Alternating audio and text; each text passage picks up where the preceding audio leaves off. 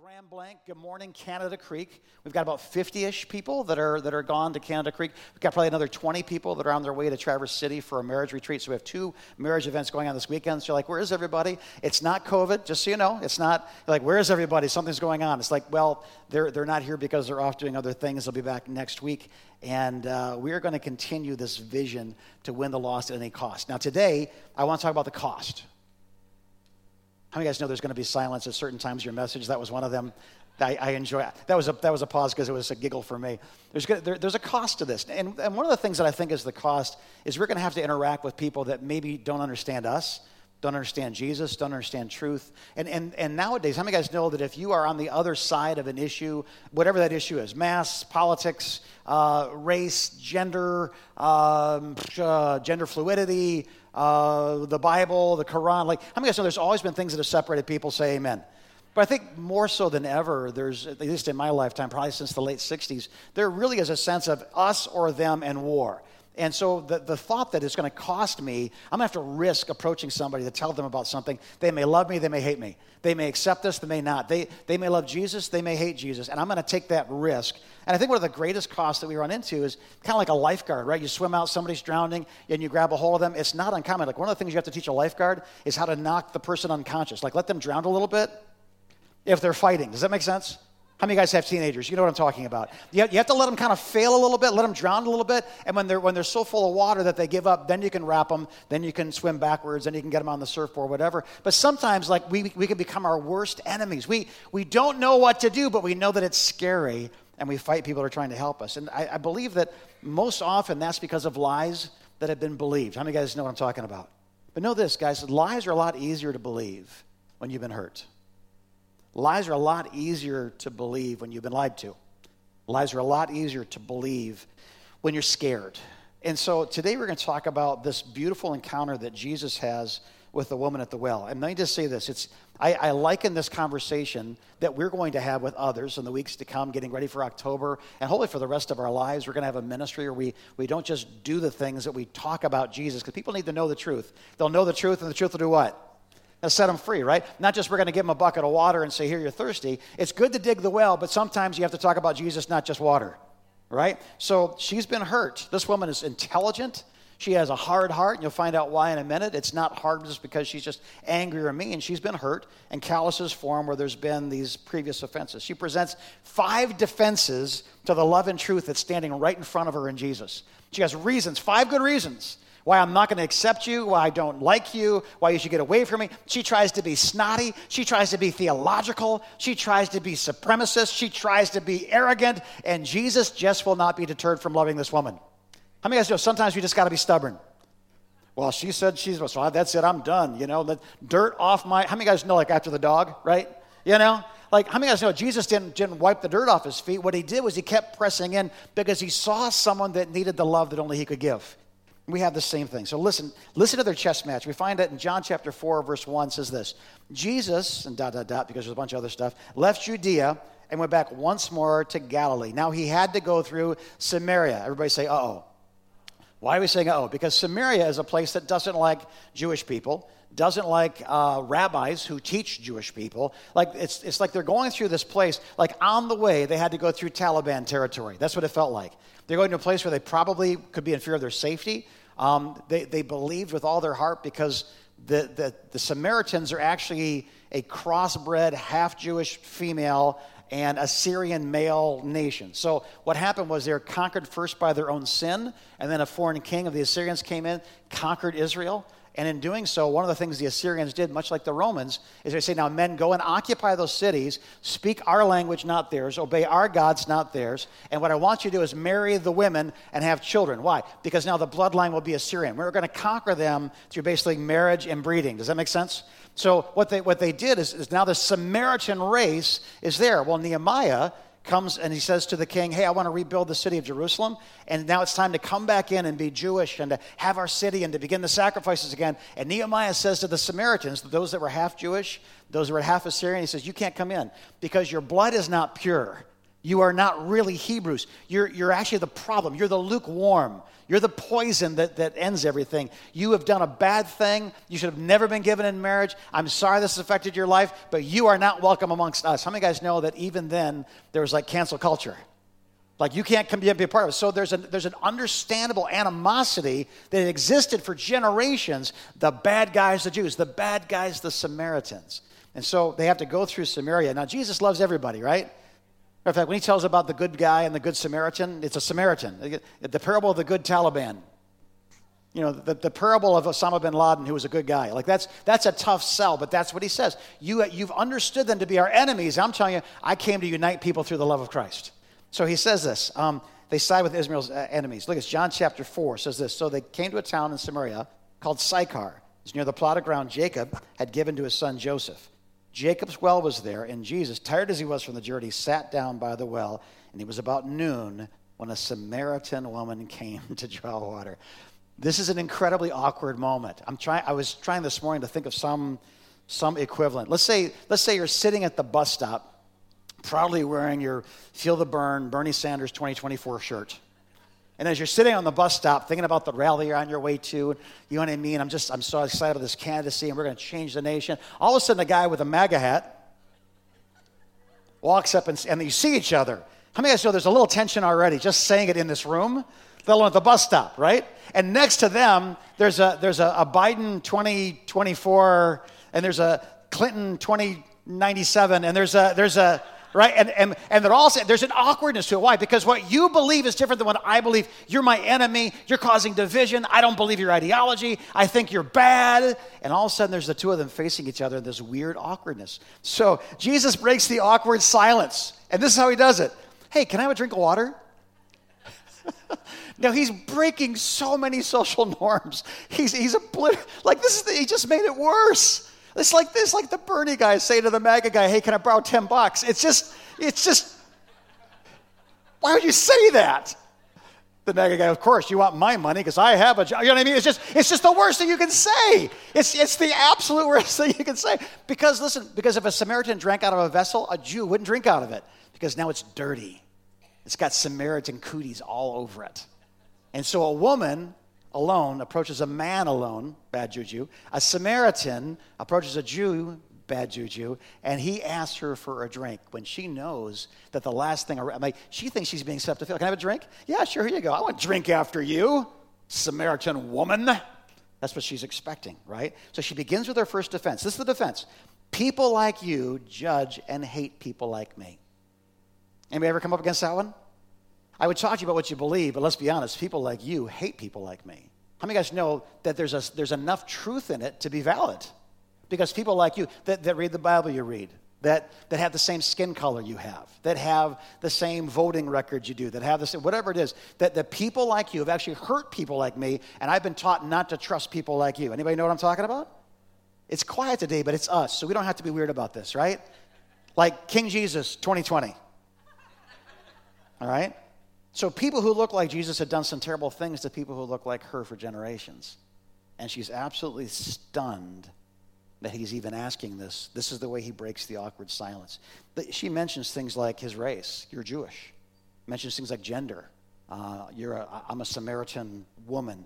Mentions things like religion because the Samaritans had a distinct expression of Judaism that the Jews didn't consider valid. It was a, it was a sellout. It was a half breed. It was a, it was a no good. It wasn't holy unto the Lord because of blood, right? So this is a pretty common opening move, is it not? People like you don't have anything to do with people like me, therefore I can invalidate everything people like you say. The heavens are applauding, I don't know why you're not, right? The objections to faith in, eh, in Jesus as Savior usually have to do with people like us. Can I just be honest with you? When I talk to people about Jesus, most often they don't want to talk about, their objection isn't to Jesus. The objection is to Christianity. True or false? When I talk to people about Jesus, their number one objection is not what I'm saying to them, it's what someone else has said to them before I got there. It's like being punished for the sins of somebody else. And yet, if we're going to engage people lovingly, we have to give them room to be honest. And if the honest truth is, I've been hurt by people like you, there, I can't tell you the number of times I've apologized for things I didn't do.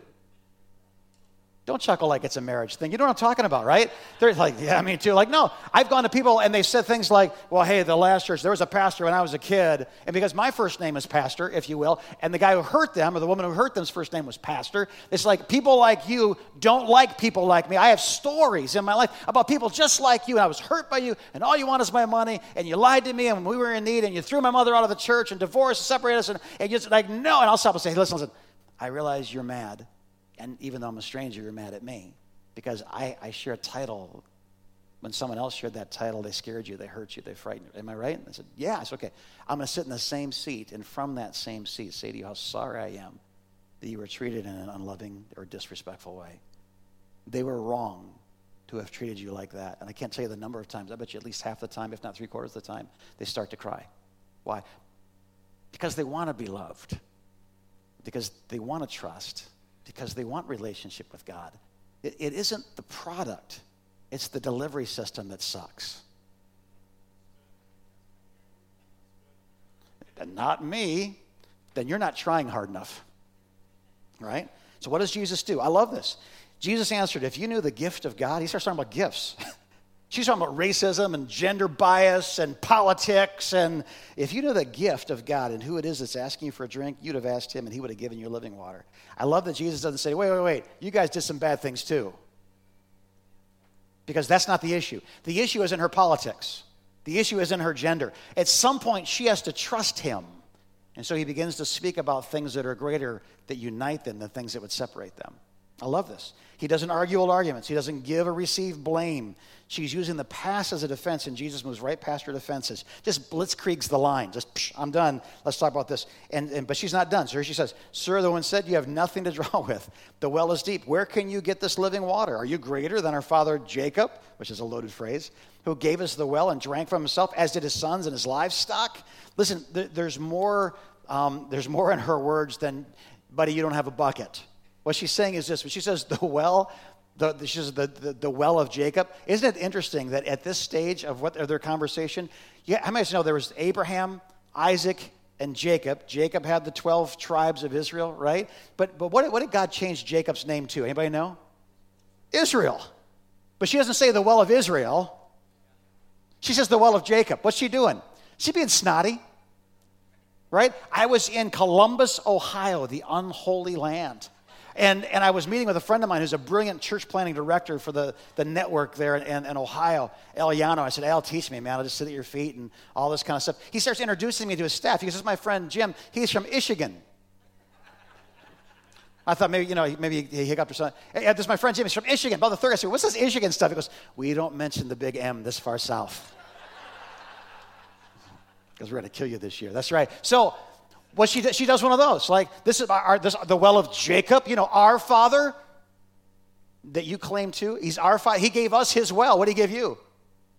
She's being a snot. She's claiming that her views are equally valid. Defense number two what I have is better than what you have. I have something better than what you have. Have you ever heard that one? Why do I need Christianity? Man, I'm doing better than most Christians I know.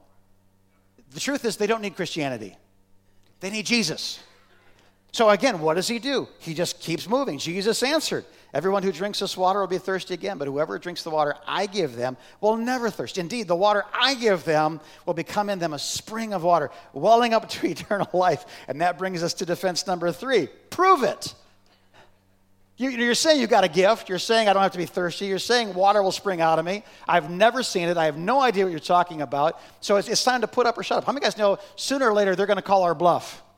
Hey, God loves you. Let me call your bluff. Hey, Jesus is, is, is Lord. He's the Son of God. Let me call your bluff. Hey, Jesus does miracles. Does he? I've got a mountain that needs to be moved. How many of you guys know it's okay for the world to call Jesus' bluff? Oh, that was really a nondescript description. You didn't even respond. Let me try it again. If we can't put up after we've spoken up, we should probably shut up. But I'm not going to shut up. I want to speak up I want to show up. I want to be a part of what God is doing. So she says, Prove it. So he says, All right, woman. the woman said to him, Sir, give me this water so I won't get thirsty and have to keep coming here to drink water. He told her, Okay, go call your husband. Now listen, he's about to prove it. And I want you to hear me. He's about to prove it. But has Jesus been talking about water? Really, is what he's talking about is water? She's talking water. What's Jesus talking about? He's talking about life. He's talking about the Holy Spirit. He's talking about salvation. He's talking about trusting Him as Savior and Lord.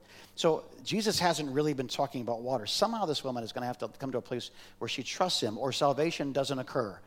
She has to look at Him like Peter looked at Him and said, You're the Messiah. You're the Christ. You're the Son of the living God, brought here to remove my sins, to forgive me and to cleanse me from this. So somehow this woman has to move into that relationship. Jesus isn't trying to change her politics. You get this? He's not trying to change her, her race. He's not trying to pacify her gender issues. What he's trying to do is get her to trust him because in the end, all that matters is that we trust God or we don't, right? So Jesus is going to move the discussion from generations, from racism, gender bias, religion, economic oppression, and religious hypocrisy to her. And this is what he says to her. He told her, Go call your husband and then come back. And I don't know this because the language doesn't give us, but how many guys think there might have been a long pause? Go call your husband and, and come back here. She's like, um, actually, no. When people break eye contact and say, um, they're getting ready to lie to you. Anybody else interrogate prisoners in the military besides me? Okay. What's he doing? He, he, he, some people say, well, he's going to point out her sin because the goal is to make her feel so bad that she repents and gives her life to Jesus. But I don't think that's what he's doing. I, I think it's important to point out sin because sin separates men's hearts from God's hearts, right? But I think what he's doing is he's, he's putting a loving finger on the greatest source of pain and objection that she has. I, I, want you to, I want you to hear this, please. Jesus isn't there to correct her theology. He's not there to prove her wrong. He's not there to fix her religion. Jesus is there to cure the disease of sin in her life. And the cure of that is faith. So she has to grow to trust him. So instead of saying, well, um, uh, listen, there's a vowel in the middle of your name, uh, you were born on an odd number, your favorite color is blue. He doesn't start going psychic network on her, right? What's he do? He, he doesn't just point out something there's no way he, he knows. He points out the one thing that's really keeping her from trusting anybody. Not just Jesus, people. And, and, and this, is, this is what he says. She's not done fighting it, by the way, because now she turns to theology. How many guys love it when people argue theology because all they know is one verse from the Bible? Well, doesn't the Bible say? Like, yes, but it says about 40 other things around that same topic. But how nice of you to cherry pick the one that proves your point and ignore the totality of Scripture. Come on. And, and so, what doesn't it say that wives should submit to their husbands? It's like said the abusive husband. Yes, that is in the Bible. But there's another verse above that talks about submitting to one another. Another verse below that talks about husbands dying for the sake of their wives. So let's not just cherry pick the one piece of theology that fits your, your preference. That's called, that's called idolatry, not theology. Right? So she's about to argue theology, and this is the thing that I just think this is funny. Jesus is known in John chapter 1 as the Word of God. She's about to argue the Word of God with the Word of God. I, I'm predicting a winner at this point. So this is what she says Sir, the woman said, I can see that you're a prophet. Doesn't mean I trust you. Thank you for pointing out my sin, you idiot. Um, our ancestors, she, she already said, like, I've, I've had five husbands, and the man I'm living with now is not, is not my husband. And he says, ah, that's, that's right, you don't have it. So she says, okay, I can see you're a prophet. Our ancestors, so gives theology, our ancestors worshiped on this mountain, but you Jews claim that the place where you must worship is in Jerusalem. Woman, he answers, woman, believe me. I love this verse. A time is coming when you will worship the Father neither on this mountain nor in Jerusalem. You Samaritans worship what you don't know. We worship what we do know, for salvation is from the Jews. He knows that because he is salvation and he's Jewish. Yet a time is coming, listen, and has now come when the true worshipers will worship the Father in the Spirit and in truth, for they're the kind of worshipers the Father seeks. God is Spirit, and his worshipers must worship him in spirit and truth. And I love this because it's just case closed. Well, yeah, that's not, uh, like, literally takes her, her religious objection, her theological, you know, Kobayashi Maru test, the no win scenario. And he goes, it's, it's neither. It's, it's something far more personal than geography. The geography of where you sacrifice is different than the heart that sacrifices. You can go to the right geography with the wrong heart, and all you're doing is killing animals and having lunch. Where you are in the spirit God there. That's what worship. So she reaches for her final defense. And it's the someday defense. How many of you guys know the someday defense? When I get my life together, when I go to shape, uh, when I, when I, when I, when I get in shape, I'm going to go to the gym with you. I promise. Just I have to get in shape first. How many of you guys know I'm never going to get in shape if I don't go to the gym with him. I, I, as soon as I get done with this, then I'll start that. As soon as the season's over with, as soon as my life goes back to normal. You ever told your, your lie like that to yourself? You know what normal is? Normal is a lie that busy people tell themselves to postpone the inevitable burnout. It makes them feel less guilty as they burn themselves out. Normal is the setting on your dryer. So the woman said, I, I know that Messiah called Christ is coming. When he comes, someday when he comes, one of these days, when, when he's here, like this is all too much for me, but he'll explain everything to us. Like when the chess match is lost, the only way to prevent defeat is to stand up before your checkmate and just leave the table. And that's what she's doing.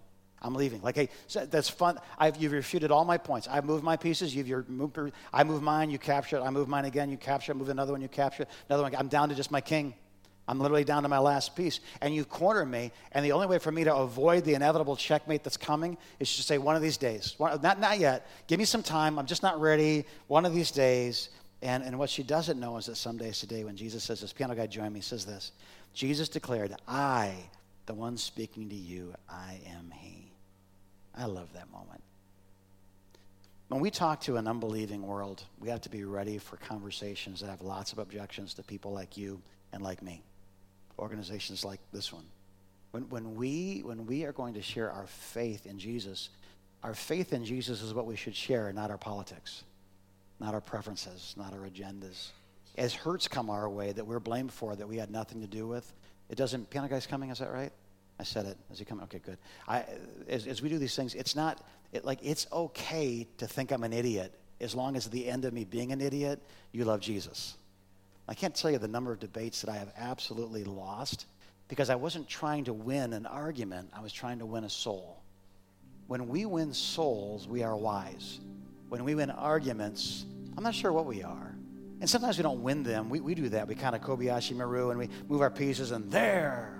And we walk away like, like we won the argument. How many guys know we're not here to win arguments? We're not here to win arguments. Maybe that goes deeper than you're ready to go. Let me just say it another way. We're not here to win arguments. We're not here to be right. We're here to be righteous. We're, we're not here to expose. We're here to illuminate. And when the light comes, what's in darkness has been hiding will be exposed. And people will be given the option to reject it, to move away from it, to repent of it. Our job, as I understand it, is to present Jesus. Because when that time comes that they trust him, then our, our work, that, that first job of evangelism, it's done. We've, we've accomplished it.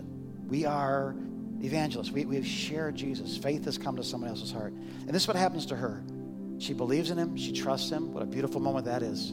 After being rejected by five guys or rejecting, or rejecting five guys, I don't know which one it is. And living with a guy now that's not her husband. Maybe it's not maybe he won't marry her. Maybe he's still married and he's got her on the side. I, nobody knows the details of this, but now all of a sudden, understand what she was looking for in those relationships is someone just a stinking lover, just to be there again tomorrow morning and not be gone.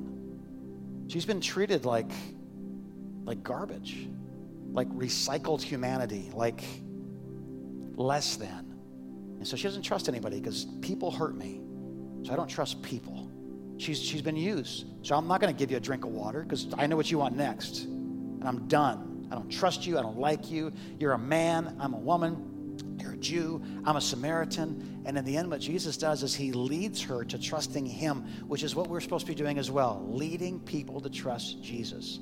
They'll say, put up or shut up. Well, we should put up. You must know that a presentation of the gospel is most powerful after a presentation, uh, a, a demonstration of the gospel. Does that make sense? Like we're gonna be we're gonna be loving these kids in the month of October. Sunday mornings, we're to be doing these special services. We're to be praying for people. We got worship. We got outreach coming up this weekend. We got, like, let me tell you that the gospel is far more present when we have done what the gospel declares is true than when it's just information being disseminated. I have nothing against tracts. I have nothing against, you know, leaving information. There's a nice tip and a, a little gospel tract. I think that's wonderful. I, I think there's seeds planted. But understand this: would it be better to just to just be like Jesus and then tell people about Jesus? Would that be more effective? So I, I encourage you guys. She's born again. She trusts him. She tells all of her friends. And I, I just want to kind of share this last part here that I, I think the thing that keeps us from those conversations it, and we could just say, like, what is it that keeps us from those conversations? You say, well, I'm scared. What if they ask me a question? I don't know the answer. What if they say God didn't send you? All the things that Moses said to the burning bush, we would say back to God today. But here's where I want to land the plane today. It's simply here. Jesus was being guided and given words by the Holy Spirit. Does that make sense? He, he was accomplishing the Father's will, yes? He's not on his own trying to build his own kingdom, his own agenda, his own, well, his own kingdom. But you know what I'm saying? Like he's the king, so he has a right to. But we're, we're not trying to build our denomination or our, our congregation or like he's just trying to let the world see the light. So in the light, they can repent of the darkness that's in them and turn to him and be saved. And I would just say this as he's doing that, it's almost like you ever had seen the in ear monitor where someone tells the guy what to say? Inside my heart, many times I haven't audibly heard God's voice, but, but in other ways, I know what God is saying. I have been in the middle, and so have you, many of you, in the middle of answering a question that I don't know the answer to, and words are coming out of my mouth, and I'm hearing it for the first time just like the listener is. Anybody been there? What's that? Well, that's, that's a word of wisdom. It's a gift of the Holy Spirit. There's been times where I knew something about somebody that I have no way of knowing, but I know that it's, I know that I know, and I'll just, I'll just talk about it as if I already know, and people will say, uh, uh, why, why do you say that? I'm like, because I know because God loves you, because God showed this to me, and I just, I'm, I'm, not here to hurt you. I'm here to help you. And that's the, that's the word of knowledge. Sometimes I don't know what I'm doing, but just be a word of faith. Like, but God's going to do this. And when God shows up and does it, many of us know that the gifts of the Spirit are for today, and most of us have experienced them? But it wasn't, it wasn't like tongues or interpretation or prophecy, so it, it didn't feel like a gift of the Spirit. I would say most people that know Jesus operate in the gifts of the Spirit on a regular basis, but they call it intuition. They call it, I had a feeling. They call it, I don't know how I knew, I just knew. But God calls those things are impartations of His Spirit given to you at a precise moment in a precise way so you can be precise with words, with truth, with relationship. I mean, you know what I'm talking about. Have you ever experienced what I'm talking about? Like, God, like, I've been in the middle of answering, like marriage counseling.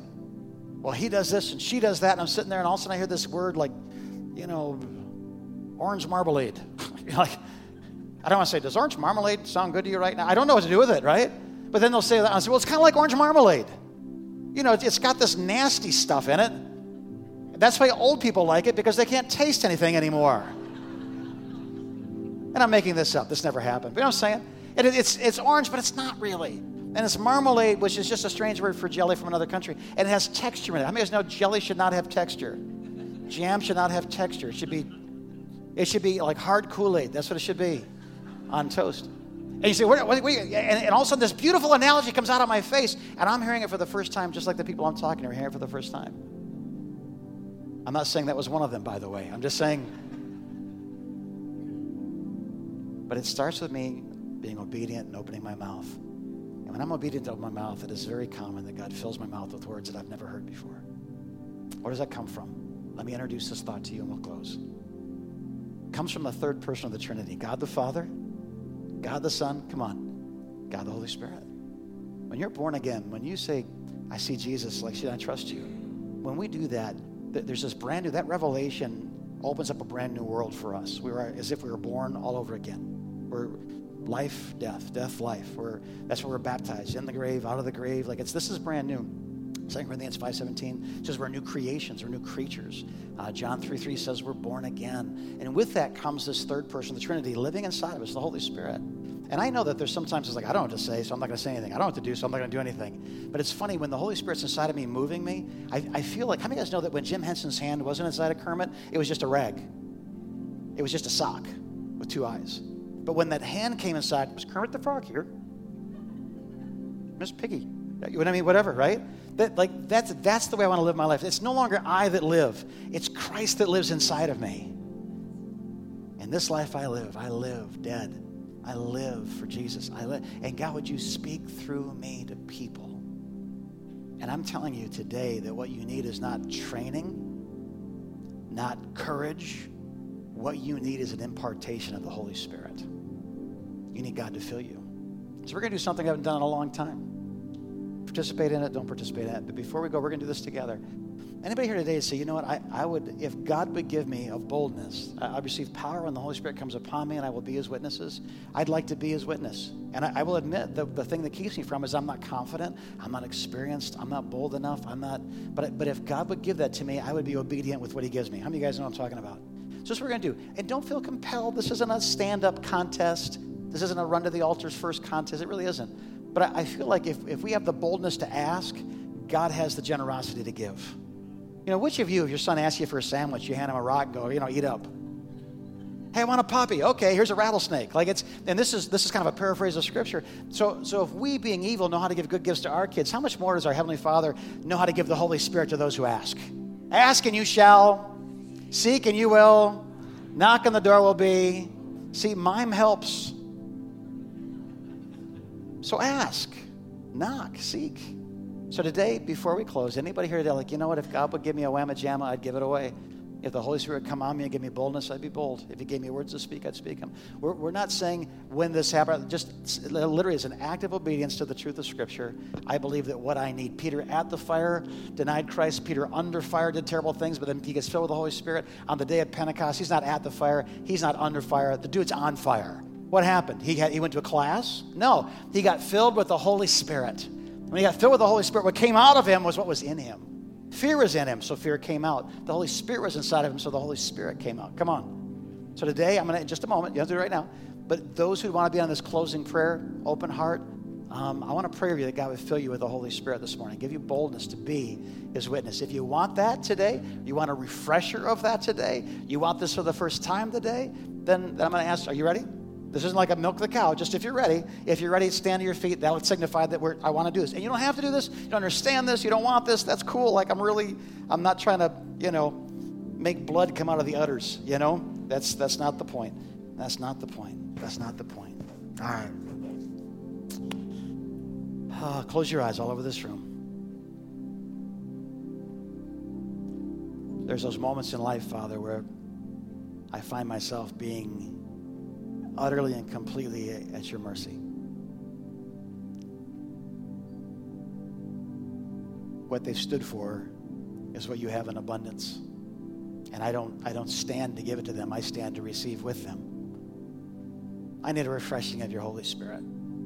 I need a, a new empowerment. We stand today, God, because you are the one that we are looking to now to fill us you're the one we're looking to now to wash us. You're the one that we, we look to now to give us words to speak and a heart that breaks for the lost and a, a mind, God, that doesn't, doesn't wander all over the map, but it's just, just fixed on you. To love you with all of our heart, with all of our soul, with all of our mind, with all of our strength is a supernatural commandment that we, we can obey, but only by the, by the empowerment of the Holy Spirit. So my hands are lifted high, my heart is wide open, as are the people in this congregation right now.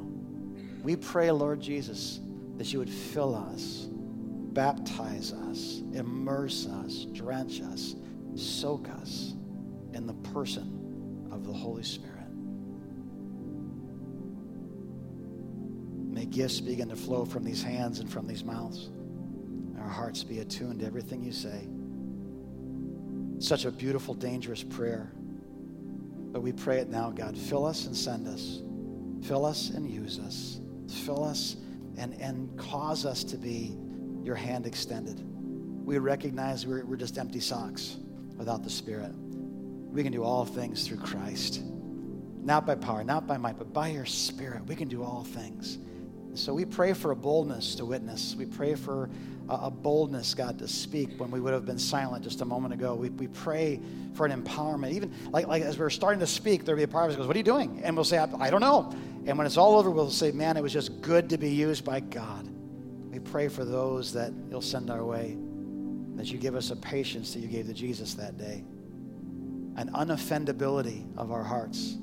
Broken hearts tend to break other people's hearts hurt people tend to hurt people. Help us to see what you see when you send us to people. And even now, I believe you're putting people's faces and names and places and occasions, God, people that we gave up on that we need to re engage, or people we're going to meet today at the restaurant. But I just pray, God, as we, as we take you up on your offer to empower us, may we walk in great power power of the Holy Spirit. The power of the Holy Spirit. The power of the Holy Spirit now moving through us in unique and beautiful ways. I do not want to dismiss a church service, God. I want to unleash an army on an unsuspecting city that is big in your eyes, that is wonderful and central, God, in your plans. So I pray right now in the name of the Father, the Son, and the Holy Spirit, you would unleash this army upon an unsuspecting city. They can fight Christianity, but we bring Christ. They can, they can fight us with politics, but we bring Christ. They can fight us with gender and race and economic. We bring Christ. We bring Christ. May they believe you and be saved, we pray. If you're here today and you're like, man, I, I, I want to believe, then do that right now. God, I trust you. Just like this woman went through all those arguments, those have been my arguments. But today I put down the barricades and the barriers and I simply trust you. Living water. I trust living water is on its way. I trust my life has changed. I trust my sins are forgiven. I trust that you've paid enough to redeem me. That my sins are washed away, my, my past, my indiscretions, my fears, my doubts, I, that they are, they are drowned in your love. And now, God, I joyfully tip my king over as you say, checkmate, and I surrender to your lordship. Have your way now, I pray, in every life, every heart. And everyone said, Amen. Stand your feet, please, all over this room. You're here today. And uh, yeah, may God thrill you and spill you